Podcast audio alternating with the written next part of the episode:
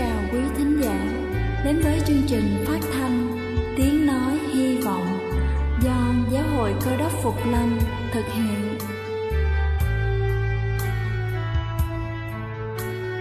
Kính thưa quý vị, Đức Chúa Giêsu trước khi Ngài về trời đã ban cho các môn đệ của Ngài một điều răn mới, đó là họ phải yêu thương nhau như chính tình yêu mà Ngài đã dành cho họ. Quả thật vậy thưa quý vị, tình yêu thương là một món quà vô giá mà Chúa đã ban cho nhân loại, và đó cũng là thông điệp mà chúng tôi muốn gửi đến toàn thể quý vị.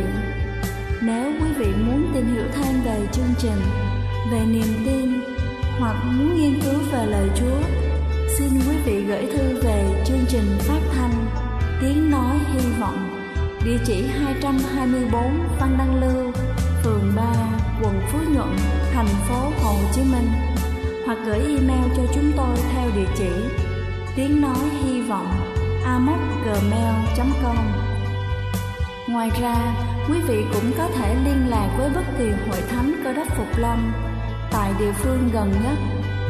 Xin chân thành cảm ơn và kính mời quý vị lắng nghe chương trình hôm nay.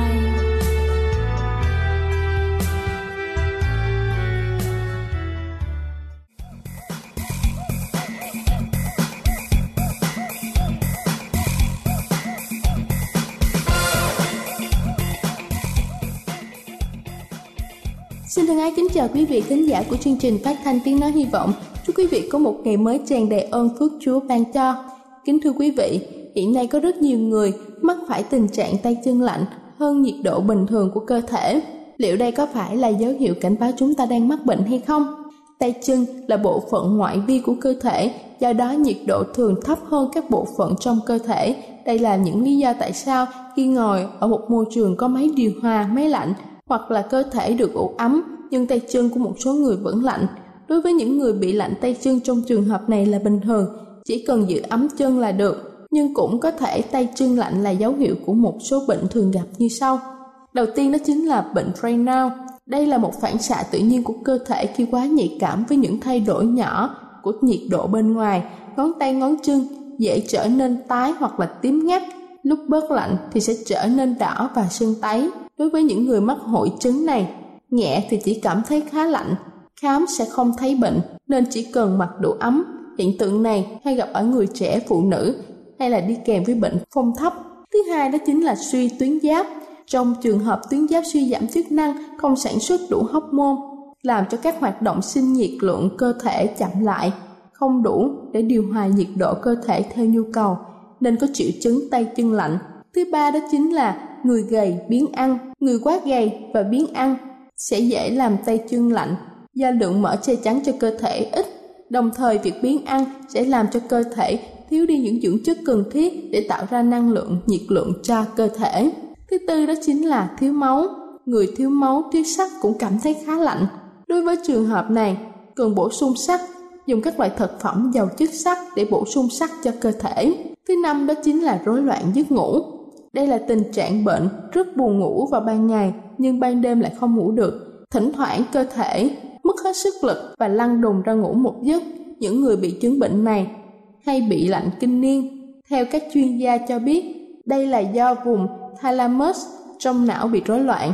Thalamus là một bộ phận phụ trách việc ngủ và điều hòa thân nhiệt cho cơ thể. Và cuối cùng đó chính là mệt mỏi, lo âu. Mệt mỏi lo âu quá mức cũng làm cho cơ thể trở nên suy nhược, cảm thấy tay chân lạnh, trở nên lạnh hơn bình thường, vì cơ thể lúc này không còn sản sinh ra đủ nhiệt lượng để làm ấm cơ thể. Kính thưa quý vị, vậy khi cảm thấy tay chân lúc nào cũng lạnh hơn mức bình thường thì chúng ta đã có thể mắc phải một trong những chứng bệnh ở trên. Hãy luôn theo dõi tình trạng sức khỏe của chính mình để phòng ngừa một số chứng bệnh đã nêu ra. Đây là chương trình phát thanh Tiếng Nói Hy Vọng do Giáo hội Cơ đốc Phục Lâm thực hiện. Nếu quý vị muốn tìm hiểu về chương trình hay muốn nghiên cứu thêm về lời Chúa, xin quý vị gửi thư về chương trình phát thanh Tiếng Nói Hy Vọng, địa chỉ 224 Phan Đăng Lưu, phường 3, quận Phú Nhuận, thành phố Hồ Chí Minh, hoặc gửi email cho chúng tôi theo địa chỉ tiếng nói hy vọng amos@gmail.com. Ngoài ra, quý vị cũng có thể liên lạc với bất kỳ hội thánh Cơ Đốc Phục Lâm tại địa phương gần nhất. Xin chân thành cảm ơn và kính mời quý vị tiếp tục lắng nghe chương trình hôm nay.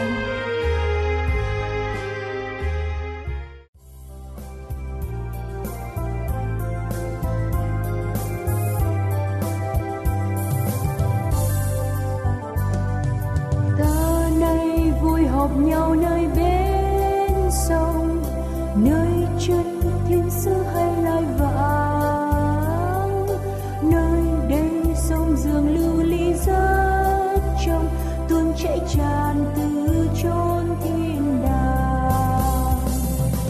Ta nay nhóp nhó bên sông này, kia sông thật xinh trao ra từ ngôi trời cao. Ta nay chúc vui với thánh nhân nơi này, bên bờ dòng sông lóe muôn màu, nơi hai bên bờ sông rực rỡ.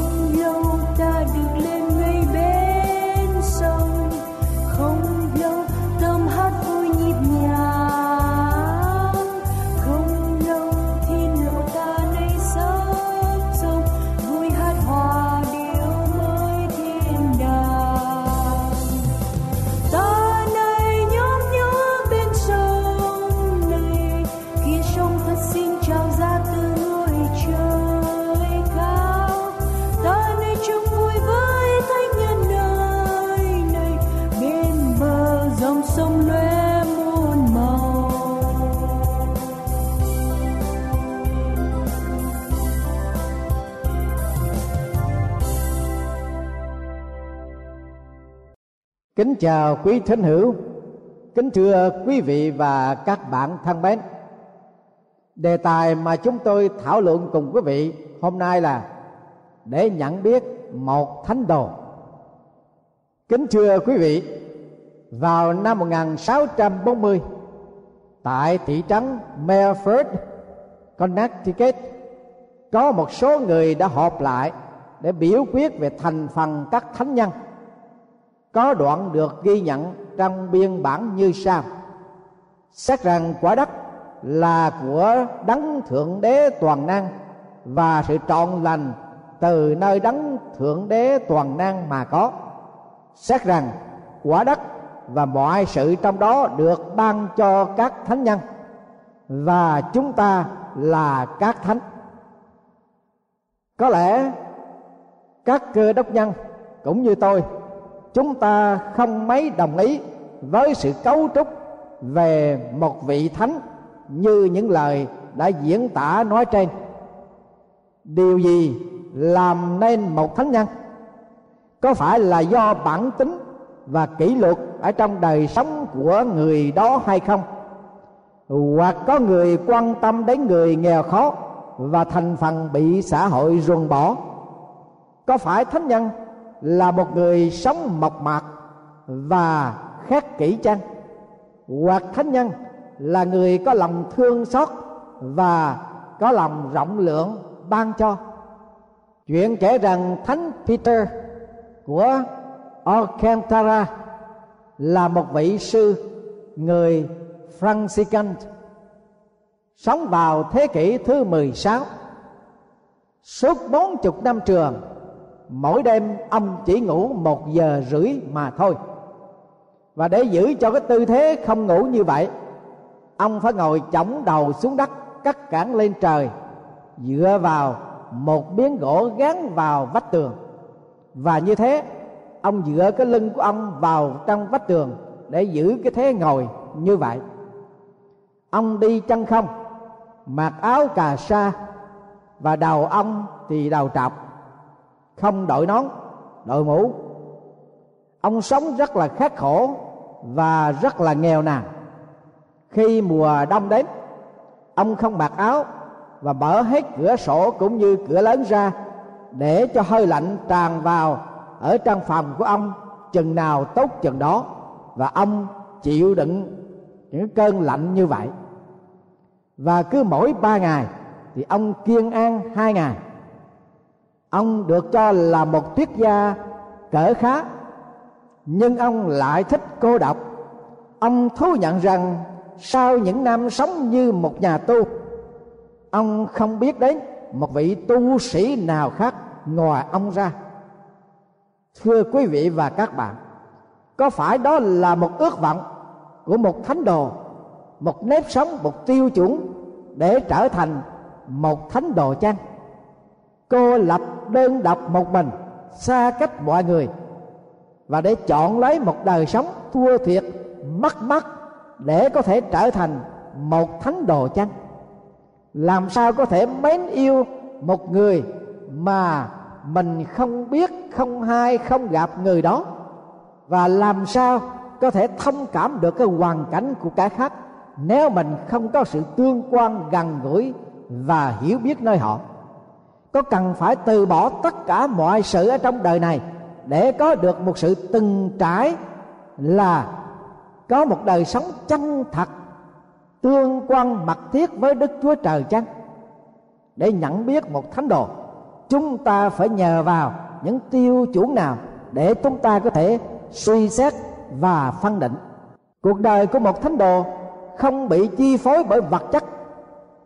Triết văn Blackie có nhận định rằng giá trị thật của con người ở nơi nhân cách, chứ không phải bởi của cải vật chất. Vâng, Đức Chúa Giêsu đã cảnh cáo về sự ưa chuộng vật chất và nguyên nhân làm tổn hại đến giá trị tinh thần của cơ đốc nhân như sau.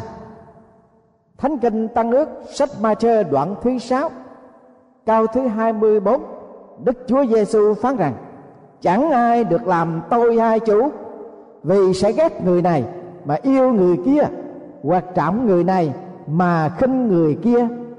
Các ngươi không có thể làm tôi Đức Chúa Trời, lại làm tôi Ma-môn nữa. Ma-môn đây là biểu tượng cho tiền bạc. Một thánh nhân không thể nào vừa là làm tôi tớ của Đức Chúa Trời, vừa là làm chủ nhân ông có tiền bạc. Trong quyển sách The Day America Told The Truth của hai tác giả James Peterson và Peter Kim, họ đã để công để sức tìm hiểu người Mỹ qua 2 câu hỏi rất là đơn giản sau đây. Bạn đang làm điều gì để được 10 triệu Mỹ Kim? Thì đây số người trả lời. Trong số người hỏi thì có 25% người bằng lòng từ bỏ gia đình họ để họ có thể chiếm đoạt được 10 triệu Mỹ Kim. Và 25% những người khác thì quyết định sẽ từ bỏ hội thánh, từ bỏ đức tin để họ có thể nắm giữ được 10 triệu Mỹ Kim. Số 23% khác thì cho rằng họ sẽ bằng lòng làm mãi giam một tuồng hoặc là nhiều tuồng sau đó để có thể có được 10 triệu Mỹ Kim. 16% thì từ bỏ quốc tịch Mỹ để có thể có được 10 triệu Mỹ Kim. 16% khác từ bỏ người phối ngẫu của mình, bỏ vợ hoặc bỏ chồng để có thể nắm trong tay 10 triệu Mỹ Kim. 10% khác làm chứng để binh vực cho kẻ giết người được tự do ra khỏi tù. Và 7% nữa thì cho rằng họ sẽ sẵn sàng giết một kẻ khách lạ để có thể đạt được 10 triệu Mỹ Kim. Và cuối cùng là 3% họ bằng lòng cho con họ làm con nuôi người khác để họ có thể có được 10 triệu Mỹ Kim. Thưa quý vị và các bạn, theo sự dò thăm trên đây, chúng ta thấy rằng Mỹ quốc đang đối đầu với cuộc tranh chiến mãnh liệt, không phải là khủng bố, cũng không phải là bởi giữa cái sự trái phải hoặc trắng hay đen, mà là cuộc tranh chiến vô cùng cam go trong đời sống xã hội Mỹ giữa sự thờ phượng Đức Chúa Trời và ma môn là tiền bạc. Chúng ta ham mến và ưa chuộng vật chất, và vật chất đó đã trở nên đối tượng thay thế cho sự tương quan lành mạnh với Đức Chúa Trời. Sự ham muốn vật chất của chúng ta mạnh hơn cái ước muốn của chúng ta để phục vụ Chúa. Văn nhân Franciscan đã nói như thế này: của cải và tiền bạc, chính ngươi là cội rễ của những đau khổ ở đời. Ngươi đã cung cấp những thức ăn cho các thói xấu của con người. Thường thường chúng ta than phiền là cuộc đời khổ đau, nhưng theo ý nghĩa của văn nhân trên đây là chính của cải là nguồn gốc, là cội rễ gây nên cái sự đau khổ ở trong đời sống của con người. Bởi vì chính của cải tiền bạc nó cung cấp những thức ăn để tạo nên những cái thói xấu ở trong tâm tư, ý tưởng và bày tỏ qua hành động của con người. Người thánh đồ đừng bao giờ để bị chi phối bởi các thứ vật chất bất cứ từ đâu đến. Bởi vậy cho nên lời của Chúa phán dạy trong Thánh Kinh Tân Ước như vậy: chớ yêu thế gian, cũng đừng yêu các vật ở thế gian nữa. Nếu ai yêu thế gian thì sự kính mến Đức Chúa Cha chẳng ở trong người ấy. Vì mọi sự trong thế gian, như sự mê tham của xác thịt, mê tham của mắt và sự kiêu ngạo của đời, đều chẳng từ Cha mà đến, nhưng từ thế gian mà ra. Vả thế gian với sự tham dục nó đều qua đi. Song ai làm theo ý muốn của Đức Chúa Trời thì còn lại đời đời. Vậy lời của Chúa phán dạy ở đây, một thánh nhân sẽ không bao giờ yêu thế gian, yêu tiền bạc, yêu địa vị và ham mến của cải đời này. Nếu người nào mà để lòng, để trí, để sức của mình mê đắm thế gian, mê đắm địa vị, mê đắm của cải, thì sự kính mến Đức Chúa Trời chẳng bao giờ còn ở trong người ấy nữa. Cho nên những người đó không phải là những thánh đồ của Chúa, và chúng ta nhận diện được rằng họ không phải là thánh đồ. Là một thánh đồ không nhìn vào chính mình, nhưng luôn luôn hướng lên Chúa và nghĩ đến những kẻ khác. Một thánh đồ không bị ám ảnh bởi địa vị trong xã hội hoặc sự tôn sùng của xã hội, của đời này. Đức Chúa Giêsu phán: các ngươi biết rằng các vua dân ngoại thì ép dân phải phục mình, còn các quan lớn thì lấy quyền thế mà trị dân. Trong các ngươi thì không như vậy. Trái lại, trong các ngươi kẻ nào muốn làm lớn thì sẽ làm đầy tớ các ngươi, còn kẻ nào muốn làm đầu thì sẽ làm tôi mọi các ngươi. Vâng, ở đây Đức Chúa Jesus Christ Ngài đã có một chủ thuyết rõ ràng: hết thảy các tôi tớ của Chúa là thánh đồ của Chúa, là những người phục vụ kẻ khác, chứ không phải để người khác phục vụ mình. Đồng thời Đức Chúa Giêsu Ngài cũng lấy chính bản thân của Ngài mà làm gương.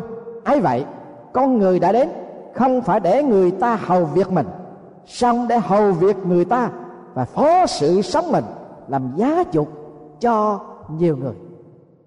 Chính cái tinh thần nhìn xem Chúa Giêsu và phục vụ kẻ khác mà các thánh đồ đều nhận được sự phước hạnh, ngay cả khi bị bách hại cũng vẫn giữ được sự trọn lành, trung tín, trung kiên ở trong Chúa. Là một thánh đồ không dành thời giờ để nghĩ ngợi về mình và tìm danh lợi, nhưng hướng về Đức Chúa Trời và phục vụ tha nhân. Thánh đồ nhìn nhận cuộc đời một cách nghiêm trọng, nhưng không phải chính riêng cho bản thân họ, nhưng cho kẻ khác. Thánh đồ ý thức cái đời sống ngắn ngủi nên không chú trọng những cái chuyện nhỏ nhen ở trong đời sống. Là các thánh đồ thì đời sống của họ quan trọng hơn hết là đối với hội thánh và cộng đồng đức tin, để xây dựng, để mở mang, để phát triển và để đem mọi người đến với Chúa Giêsu, hầu cho được sự cứu rỗi và tiến triển trong đời sống linh cung. Thứ ba, đặc tính cố hữu của thánh đồ là đức điềm tĩnh để duy trì cái niềm tin và lòng vâng phục Chúa. Chúng ta hãy nghe lời của Chúa phán dạy trong sách Khải Huyền như sau. Đây tỏ ra sự nhịn nhục của các thánh đồ. Chúng giữ các điều răn của Đức Chúa Trời và giữ lòng tin nơi Đức Chúa Giêsu. Đây là hai cái đặc tính cố hữu của các thánh đồ, luôn luôn được tỏ ra trong lời nói, tỏ ra trong tư tưởng, tỏ ra trong hành động, trong đời sống hàng ngày, là luôn luôn vâng phục các điều răn của Đức Chúa Trời và giữ cái lòng tin nơi Đức Chúa Giêsu. Có người cho rằng thế giới ngày nay đang cần những thánh đồ siêu đẳng, những cá nhân đứng giữa trên giông tố bão bùng, ăn động những tiếng rên rỉ la hét của đoàn trừ mất đường lạc lối, mà vẫn giữ được cái sự tĩnh mỉnh, chịu đựng phi thường của tâm hồn. Ấy là cái lập trường của các thánh đồ. Chúng giữ các điều răn của Đức Chúa Trời và giữ lòng tin Đức Chúa Giêsu. Theo thần thoại của xứ Phù Tang, khi các vị thần trên cõi trời tranh nhau làm bá chủ thế gian, tất cả các vị thần đều cho mình là có quyền lực trên trời đất, nên có một cuộc tranh tài. Và để thực hiện cuộc tranh hùng công bình, họ bầu ra một trọng tài cao tuổi, ngay thẳng và có trí phán đoán. Một vị thần bước ra có sức mạnh phi thường, làm cho sấm chớp nổ vang, rung động cả không trung, dường như cả thế gian đều rung rinh, sắp sụp đổ. Các vị thần đều tái mặt. Lúc bấy giờ không một ai còn dám nghĩ mình là bất khả xâm phạm của cái khác. Kế đó thần bão tố bước ra, dùng sức mạnh ghê gớm hơn nữa, mặt nước bỗng dâng lên cao, rồi sóng gió nổi lên vang dậy ầm ầm cuồn cuộn. Bỗng chốc nước mênh mông tráng xóa, các nỏng gò núi đều ngập, sóng lớn ham he như muốn ngập đến cõi trời. Các thần ngồi đó đều thất sắc, cầu khẩn xin tha. Thần bão tố vẫy tay một cái, sóng lặng, gió êm, nước trở về biển, về sóng. Các vị thần vừa tỉnh trí hoàn hồn thì nghe một giọng nói thánh thoát cất cao lên. Sức mạnh không phải bởi sự phô trương sức lực bạo tàng, nó chỉ phá hoại chứ không tạo lập. Sức mạnh trong nghệ thuật khuất phục ấy bằng ý muốn của họ. Còn ta cảm vì sự dịu dàng mà chịu sự khuất phục, chứ không phải vì bị khủng khiếp mà chịu khuất phục.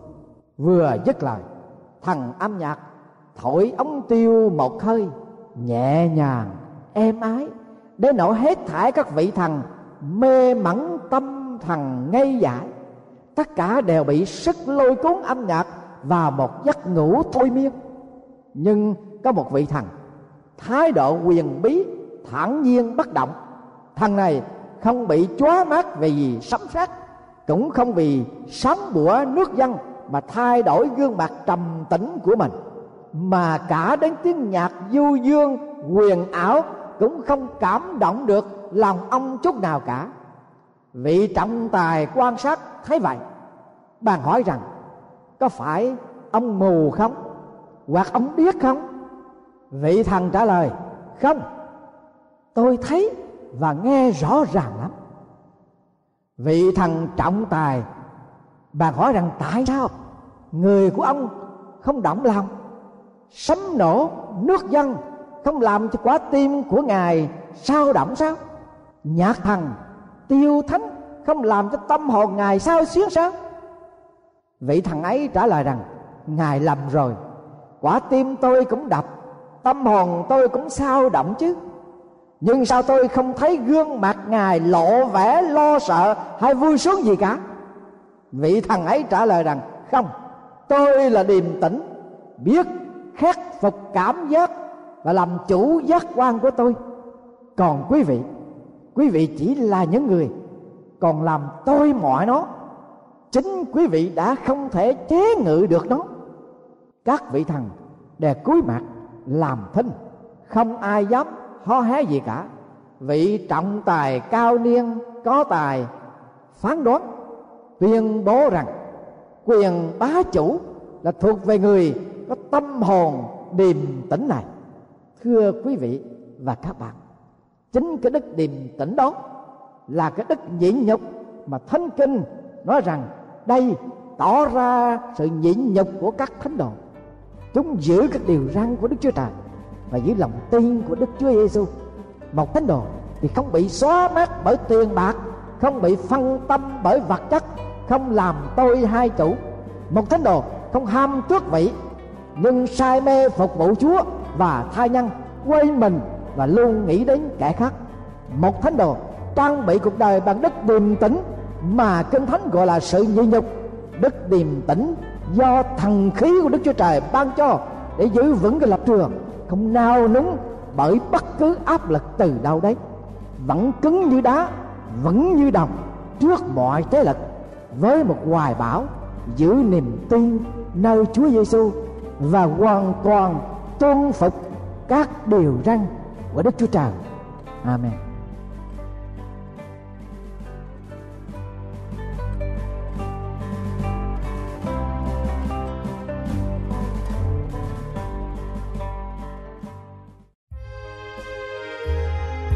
Đây là chương trình phát thanh Tiếng Nói Hy Vọng do Giáo hội Cơ đốc Phục Lâm thực hiện.